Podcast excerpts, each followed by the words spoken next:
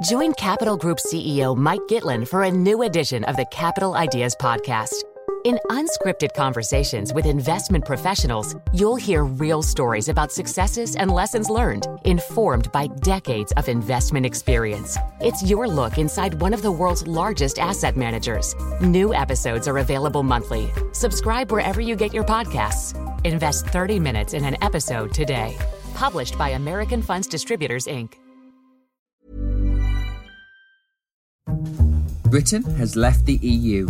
After 47 years of membership, the UK's trading, economic, and legal ties with the bloc have come to an end. With the dawn of 2021, a new era has begun. What we wanted was not a rupture, but a resolution. A resolution of the old, tired, vexed question of Britain's political relations with Europe. Welcome to Payne's Politics your essential insider guide to what's happening in British politics from the Financial Times, with me, Sebastian Payne. In this week's episode, we'll be taking an in depth look at Brexit, now that it's finally a reality. We'll be examining how Boris Johnson, who you heard enthusiastically at the top there, secured a trade deal at the last moment, what has already changed, and what is coming down the tracks. We'll also be examining the business and economic changes resulting from the new UK EU relationship and what's going to dominate UK politics in the coming year. I'm delighted to be joined by our political editor George Parker, public policy editor Peter Foster, and special guest Ali Renison, who is head of EU and trade policy at the Institute of Directors Business Group. So, hello all and Happy New Year! Happy New Year! Happy New Year! Happy New Year! So, 2021 is finally upon us. I think we're all quite pleased to see the back of 2020, and it wouldn't be a new year without thinking about some resolutions and predictions. So, George, first up, what's ahead in the new year? Well, I mean, there's going to be a very difficult next few months, isn't there, with coronavirus? And it's going to be very difficult. There's going to be a big spike in unemployment into the summer. But can I sort of start on an optimistic note that I think once we're through the worst of this, I think the second half of 2021 it's going to be a massive party and I, for one, can't wait for it to start happening. Well, Pete, can you keep us on an optimistic note or something different? What's going to be your prediction for the year ahead? Oh, I definitely agree with George. The second half looks much better than the first half. Uh, I I think my prediction is probably that the debate will move away from Brexit and probably towards the Union after Scottish elections. Where Brexit does pinch, it probably will pinch in Northern Ireland and in Ireland, both you know for South and North in terms of trade. So I think we might talk quite a lot a bit about the Union this year. And Ali, speaking to us from Washington, what's your prediction for the year ahead? Well, now that you've mentioned my locale, I'll probably have to do something along the lines of, you know, where is the Biden administration going to end up working with the UK? And I think that climate policy is probably going to be one of the some of the unifying factors, shall we say. I don't know how many there will be, but I think that will be one of them.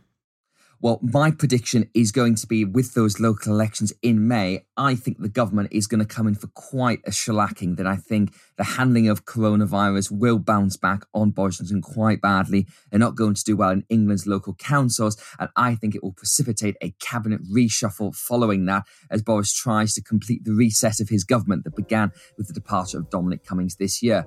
But, of course, we couldn't have a podcast without Brexit. So let's get into the main topic.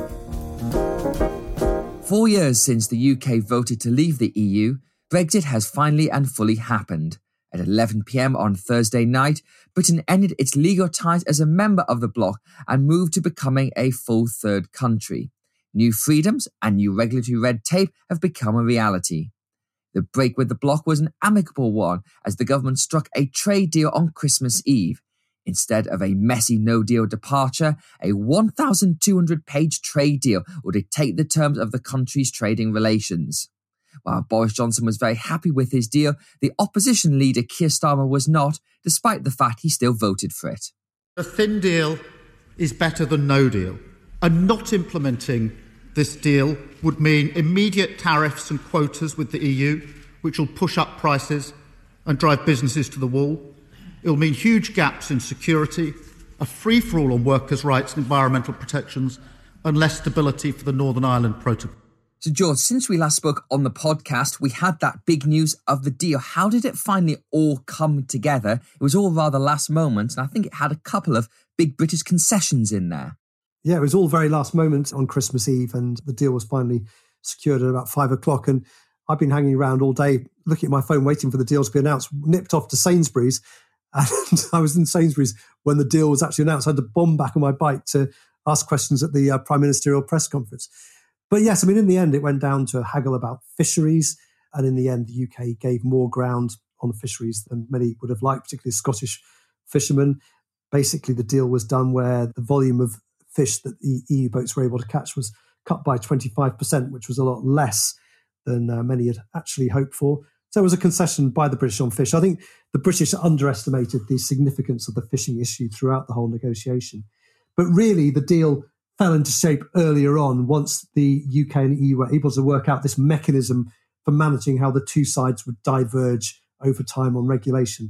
That was the big ideological issue. And I think once that had been settled, then the writing was on the wall and a deal looked inevitable, really. But of course, it dragged on right almost into Christmas itself.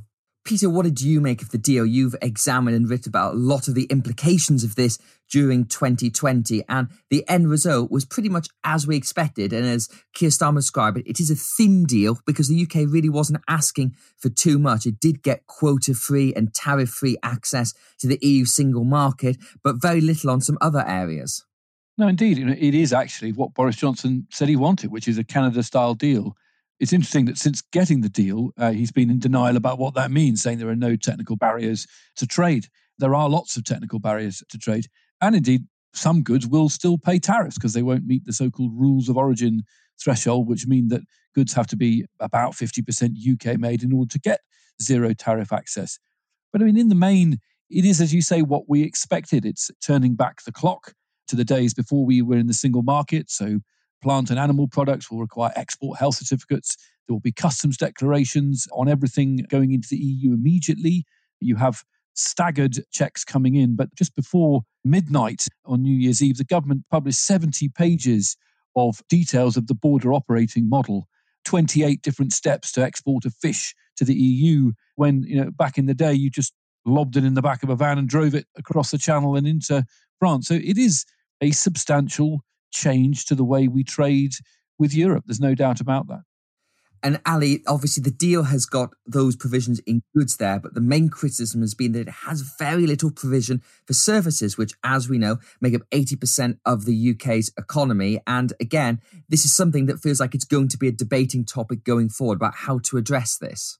Yeah, I mean, it's important to say that the coverage is there. It's probably wider than most people would uh, give it credit for. But I saw sort of the chief negotiator, Lord Frost, David Frost, talking about how it covers areas that actually others hadn't. But of course, the depth is the issue, um, not just the width and it's not the sort of thing for services for example. I think people tend to think oh well there's no single market in services. And i think from a sectoral coverage perspective no it's not the same as goods. But there are certain things that make a big difference for services if you don't have what's called sort of freedom of establishment.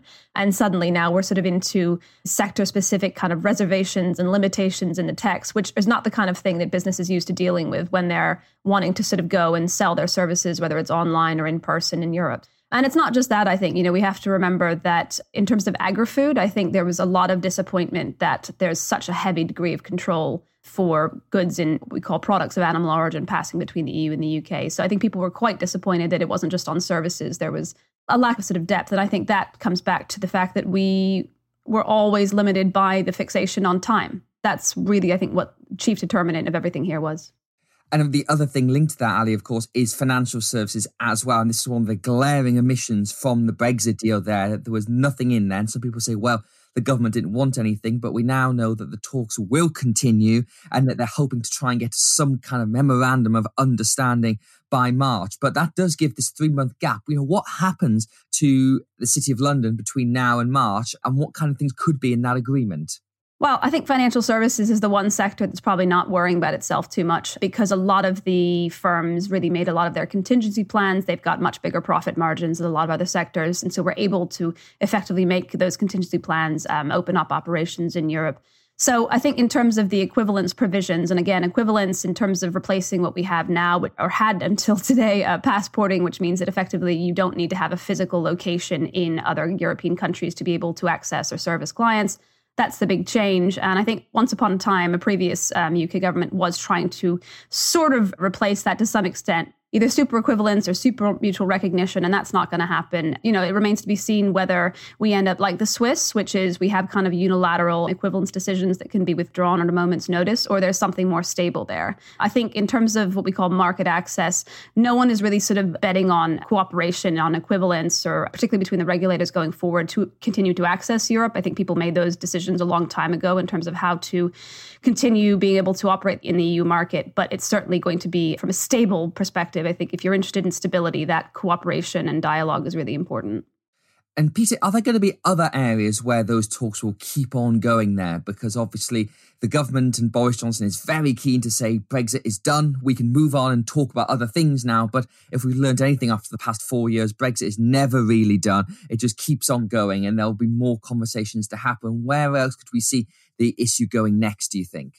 It is interesting. And actually, one of the things is yet to be determined is how active these committees will be. Will we actually be in a constant frictional conversation? These are the committees that define the deal, that regulate it.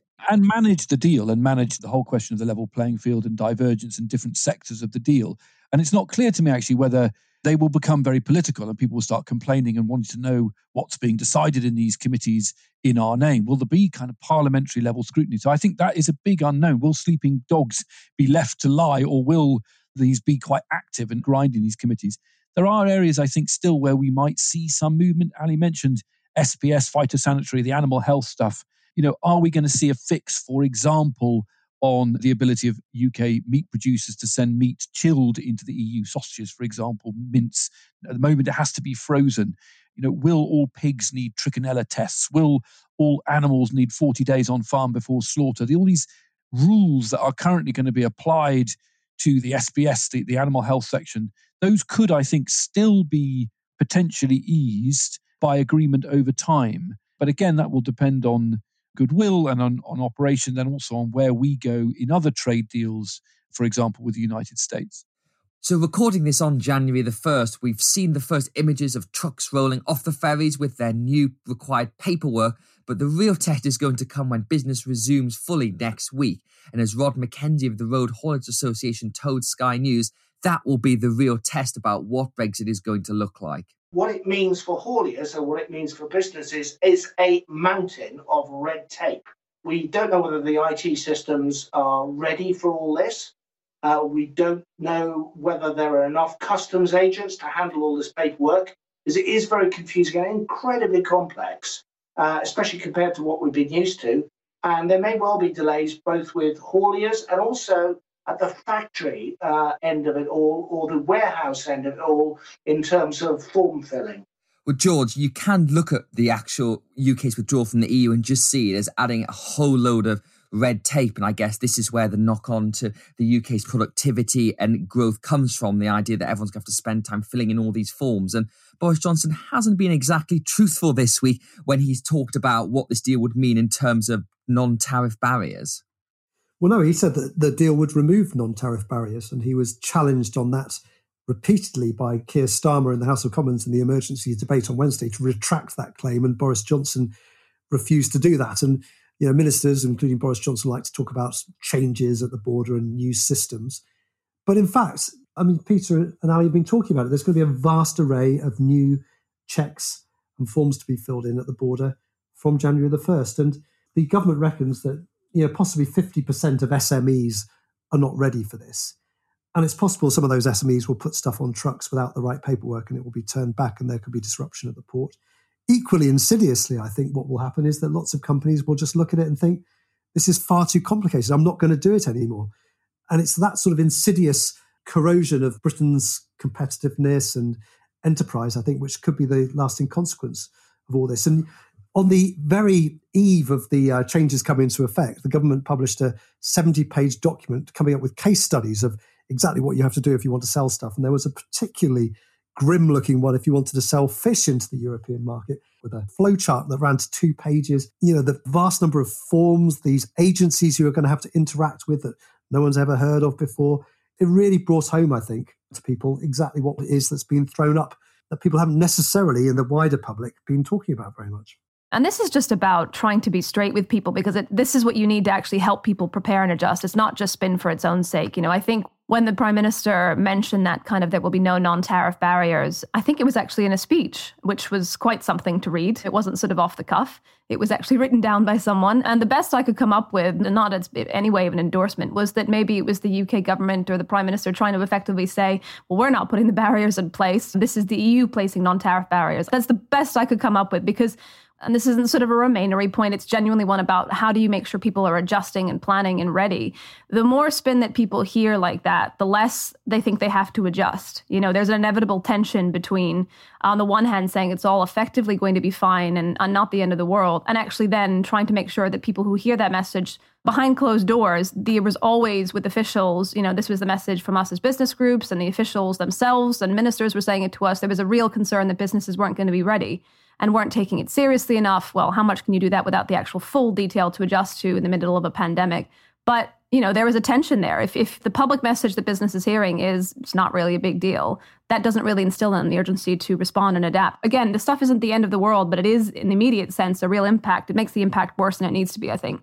We've already seen Stena Line, the ferry operator, tweeting this morning that they've had to turn back a number of loads bound from Holyhead to Ireland because they didn't have the correct document. Yeah, it's interesting. It's not the end of the world, but it's a big deal if you're a small company. And I think one of the things, yes, we all focus on queues, etc., but a lot of this is going to be about what stops happening. I had an email from a chemical company that makes cosmetic chemicals saying, you know, they'd done their last truckload of exports from the UK into the EU. We sent the driver off to Dover. The chief executive wrote to me with Tunnocks tea cakes and Christmas cakes. It's emotional after 30 years. I hoped it wouldn't come to this.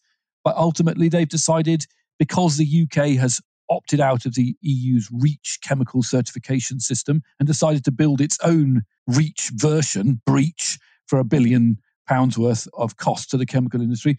She's decided it's not worth it. And it's going to be actually journalistically quite challenging to track all the things that are not happening, that stop happening as a result of the frictions. Because as Ali says, in aggregate, it's not the end of the world. But I think it does create a kind of marginal hassle factor for a lot of businesses. And it will work the other way, where EU businesses look at the marginal hassle factor of dealing with the UK, of let's say, even services getting a, a UK fashion model to do a shoot in Milan. Do I want to go through the hassle? I would like X model from the London, but you know what? It's just easier to get someone from Paris or Frankfurt. And I think that is going to be a big factor. And it won't be spectacular, but over time, it will be, I think, what defines the impact of Brexit.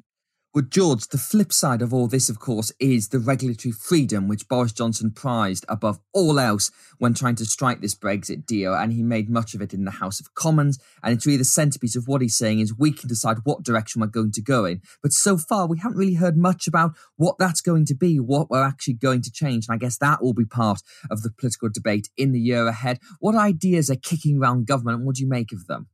Well, I think that's the point, isn't it? That the impact of Brexit, the economic hit, has been felt already. And, you know, the OBR, the Office of Budget Responsibility, estimates that 4% of GDP has been lost as a result of it. But what is the government going to do to try to make up for that hit? And if you read some of the things that Boris Johnson says and some of the interviews he gives and speak to some of the Brexiteers, you get the sense that a lot more work has gone into the idea of sovereignty and what that might mean in a fairly theoretical way and a lot less thought has been given to what you're actually going to do with that sovereignty when it comes. And I was speaking to Marc Francois from the European Research Group, the chairman, who said, well, now it's up to government departments to do some brainstorming to try to work out what they're going to do with this freedom. Well, you think, well, you've had four and a half, five years to think about it. Surely you must have some ideas. And you read the Prime Minister's words on this, and he often talks about free ports. Well, free ports are things that you can already do inside the European Union, and economists will certainly question whether they just shift economic activity from one place to another. You have sort of symbolic things like, for example, the um, decision to go to zero VAT on sanitary products, the so-called tampon tax, which was done on January the 1st, sort of symbolic things to show that things are happening. Boris Johnson talks about raising animal welfare standards by banning live animal exports. So a whole load of piecemeal things, but none of them really amount to very much in terms of transforming the competitiveness of the UK. And this is a point that Philip Hammond was making to me, the former chancellor. He said that this was what his concern was all the way along the line, that there was this fetishization of sovereignty, which would come at a very high economic cost, but without any real plans to, to do any significant divergence at the end of it. And as we know from the deal, if Britain does diverge too significantly from the EU model, then there'll be a price to be paid in terms of tariffs. So I think a lot will hinge on the work that Rishi Sunak, the Chancellor, is going to do in the next few months. He's been asked by Boris Johnson to come up with a plan to make Britain more competitive in a post Brexit era. And I think a lot of hopes resting on him to come up with some sort of coherent agenda. Someone who has views on that is the former Prime Minister Theresa May, and she had some rather cutting marks in the House of Commons about this issue of sovereignty and how it plays into Britain's role in the world. Sovereignty does not mean isolationism. It does not mean we never accept somebody else's rules. It does not mean exceptionalism. Uh, and it is important as we go forward that we recognise we live in an interconnected world. And if the United Kingdom is going to play the role that I believe it should play in not just upholding but encouraging and promoting the rules based international order, and in ensuring that we promote the interests and value and strengthen multilateral institutions like the World Trade Organization, we must never allow ourselves to think, as I fear some in this House do, that sovereignty means isolationism. Well, Ali, when you hear that and you think about what George was saying there, where do you see this debate going now in terms of how the UK is going to make use of these freedoms and how it's going to interact with not just the EU, but the rest of the world? I think there's going to be a huge amount of actually um, internal pressure to not only just do the symbolic divergence, but be seen to be doing something substantive. And I worry a little bit that that's the tail wagging the dog rather than actually finding areas that really make sense where you can do something different. And I know that, you know, for meetings that we have with ministers um, and sort of other, you know, even in the sort of life sciences industry, in the pharmaceutical industry, I've sat around that table very recently and listened to big firms, small firms alike, effectively pleading with ministers to say, we can do innovation better, but please don't just do this for the sake of it because we don't need to compound everything else that's going on. It's been a bit of a perfect storm at the moment going on between the restrictions expanding, border disruptions before Brexit, this coming into effect at the exact same time. You know, there is a desire, I think, amongst industry to make sure that we are not adding regulatory burdens just to be able to diverge because that's not quite the way to do it. Having said that, you know, and I think that the Department for International Trade is going to be pretty busy not just I think doing the trade deals themselves, but it'd be interesting to see which way the UK takes on uh, what we call sort of trade remedies and effectively that sort of defensive measures. And we know that the EU is very active in that space. And uh, my hope is that the UK does differentiate itself in this area to some extent, in that it sort of makes the UK look much more open to trade and not just sort of trying to compete for its own sake. So maybe that's one of the more optimistic areas to look at. But again, there's a lot of concern in industry that people are just going to now rush headlong to sort of be able to be seen to be different from the EU rather than looking at, you know, and, and, the prime minister did say that to what extent his backbenchers agree, I don't know in practice. He did say in, in that statement in the, in the Commons that this is about trying to cooperate, um, uh, you know, as independent sovereign neighbors now. Well, let's start looking at the areas for where that makes sense because the one thing, and this is my idealism speaking, I would love to see is the UK being a bit of a bridge between different parts of the world rather than saying, thinking it has to mimic America or mimic Australia and New Zealand. And finally, let's just look at the issue that we all think is going to be the big one next year, which is the future of the Union. Peter, could we begin by looking at Northern Ireland here? Because this is something you've written a lot about this very complex protocol that was put in place to make sure there's never a hard border between Northern Ireland and the Republic of Ireland. There was the joint committee which put this into practice through the withdrawal agreement that Boris Johnson signed last year, that came to a conclusion. That's done. What practically is going to change now in terms of trade between Northern Ireland and the rest of GB? And where do you think that debate goes next? It's an interesting one, isn't it? The extent to which the border in the Irish Sea, because everything that now goes into Northern Ireland is going to have to be compliant with the EU's customs code, the extent to which that impacts prices, choices, on the ground in Northern Ireland. Some of the Treasury forecasts when the protocol came out talked about material effects on, in terms of redundancies, in terms of price rises and choice, you know, a lack of choice. And that it will be interesting to see the extent to which that becomes a political football in Northern Ireland between the DUP and the nationalist parties, the extent to which Northern Ireland starts over time to find it easier simply to trade with Ireland. Uh, and a lot of it will depend, I think, on the extent to which the new processes can be made operational without impacting the marketplace. You know, yes, the supermarkets have got an easement, but the wholesalers and the smaller traders, you know, are going to find it difficult, I think. And a lot of it will also depend on the way the EU decides to handle the implementation of the protocol. And I suspect they'll be relatively light touch because they won't be want to be seen to be causing trouble in the peace process. But it's definitely going to put change into the mix in an already volatile constitutional environment for Ireland.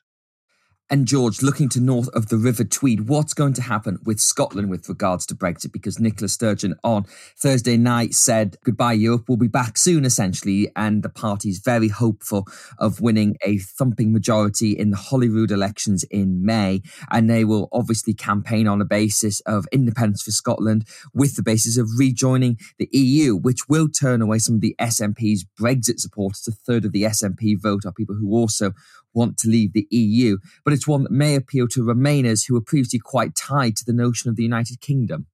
Yes, I mean, you could see where that debate's leading, and it's going to be a big theme of British politics, the future of the Union through 2021.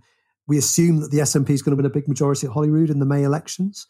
Obviously, you know, a call to rejoin the EU throws up its own practical problems in terms of the independence movement, including about what you do with the border with England and trade across that border. Does it become a hard border? The euro question raises its head as well. But I guess the fascinating thing is what happens if the SNP wins that majority and then asks for a second referendum. I think the answer to that is Boris Johnson will carry on saying no because he knows that Scotland votes to leave the Union. That will be the end of his premiership, almost certainly. And then what happens? Does Scotland go down the route of organising an illegal referendum as they did in Catalonia? What happens then? So I think Brexit could be replaced by the future of the Union, the United Kingdom, as one of the big talking points of 2021. And finally, of course, Boris Johnson does want to say Brexit is done, we're moving on. And I want to know from all of you to what extent you think that is true. My general sense is that obviously it will still be there, we'll still be writing about it, and all these questions about where do we diverge, where do we stay the same, and what do we do when the review clause in the deal come up. But generally, as a top order political issue, I think it definitely will slide down the running order. So do you agree with me or not? Ali, what do you reckon? I, I, think this is a good question for the government about, you know, to what extent do they want to be seen to be carrying on the arguments? Are we going to be like Russia, which wears its sanctions with a badge of honor and almost uh, welcomes sort of, you know, disputes where tariffs may apply because we like to be seen to be carrying on the argument with Europe? I don't think the EU itself wants to necessarily be seen to be wrong if it brings a dispute. So maybe it won't be as sort of active as we might think in that area. And so there's going to be a sort of balancing act I think the prime minister has to apply. And just briefly on the SNP question, it was interesting. I heard in the last few weeks some people in the party talking about going for the EEA, the sort of single market Norway approach before they go for the EU. Objectively, that's not stupid because it deals with the fisheries issue. It deals with the in terms of the common fishing policy. It deals with the euro issue. So it'll be interesting to see actually which way they go on that, whether those arguments are adjusted. Because obviously, the more that the UK diverges, you could argue the more difficult it makes Scotland leaving the UK and prioritizing, managing prioritize its trade with the UK at the same time. But the last thing I would say on that is that we've had those arguments with Brexit, and it's going to be interesting to see how much they're able to turn them on their head when it comes to Scotland.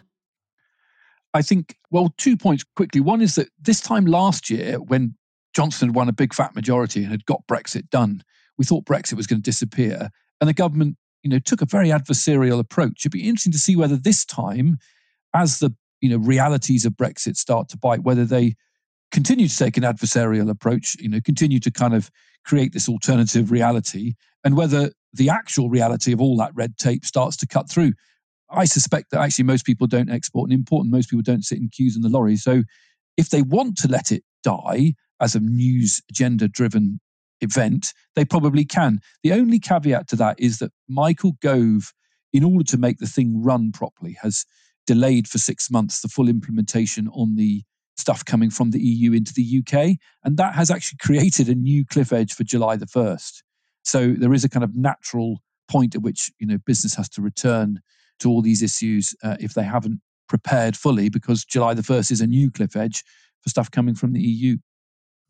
And finally, George, what's your view on where the debate goes next? And where does it go for Labour as well? Because obviously they've backed Boris Johnson's Brexit deal. There were 37 rebels in that vote in the House of Commons this week. And really, Keir Starmer's thing, just wants to move on from it as quickly as possible. So will he be seeking to play it down, do you reckon? That's one of the reasons why I think it probably will recede from the sort of front page headlines, at least for a while, because the public have had enough with it. And also, it's a live rail in British politics that neither really the Conservative Party nor the Labour Party in particular want to touch at the moment. It's been a divisive issue. Certainly, the Conservative Party is unified now, but the Labour Party that could try to exploit problems over Brexit, trading relations, or whatever, want the issue to go away. So I suspect, given it's harder for us to report on the sort of incremental damage that's been done to the economy by these new trade barriers, plus the lack of parliamentary votes around which to build our coverage, I suspect the public will get a bit of a break from this. But look,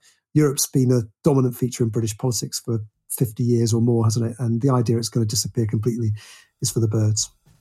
I think we can probably all agree on that. Well, we've covered everything to do with Brexit there. George, Peter, and Ali, thank you so much for joining us on New Year's Day. And that's it for this week's episode of Payne's Politics. If you like the podcast, then we'd recommend subscribing.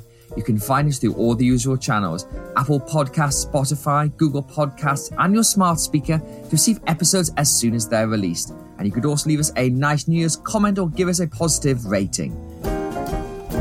Payne's Politics was presented by me, Sebastian Payne, and produced by Anna Dedder and Josh de la Mare. The sound engineer is Breen Turner and the editor Amy Keane. Until next time, thanks for listening and a very happy new year.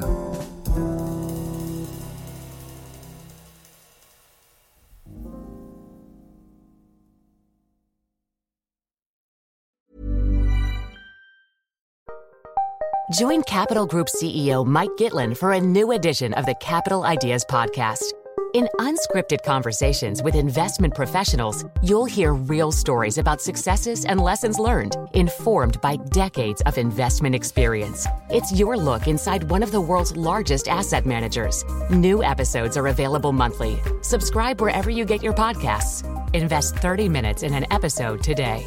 Published by American Funds Distributors, Inc. Support for this podcast and the following message come from Corient. Corient provides wealth management services centered around you. As one of the largest integrated fee only registered investment advisors in the U.S., Corient has experienced teams who can craft custom solutions designed to help you reach your financial goals, no matter how complex.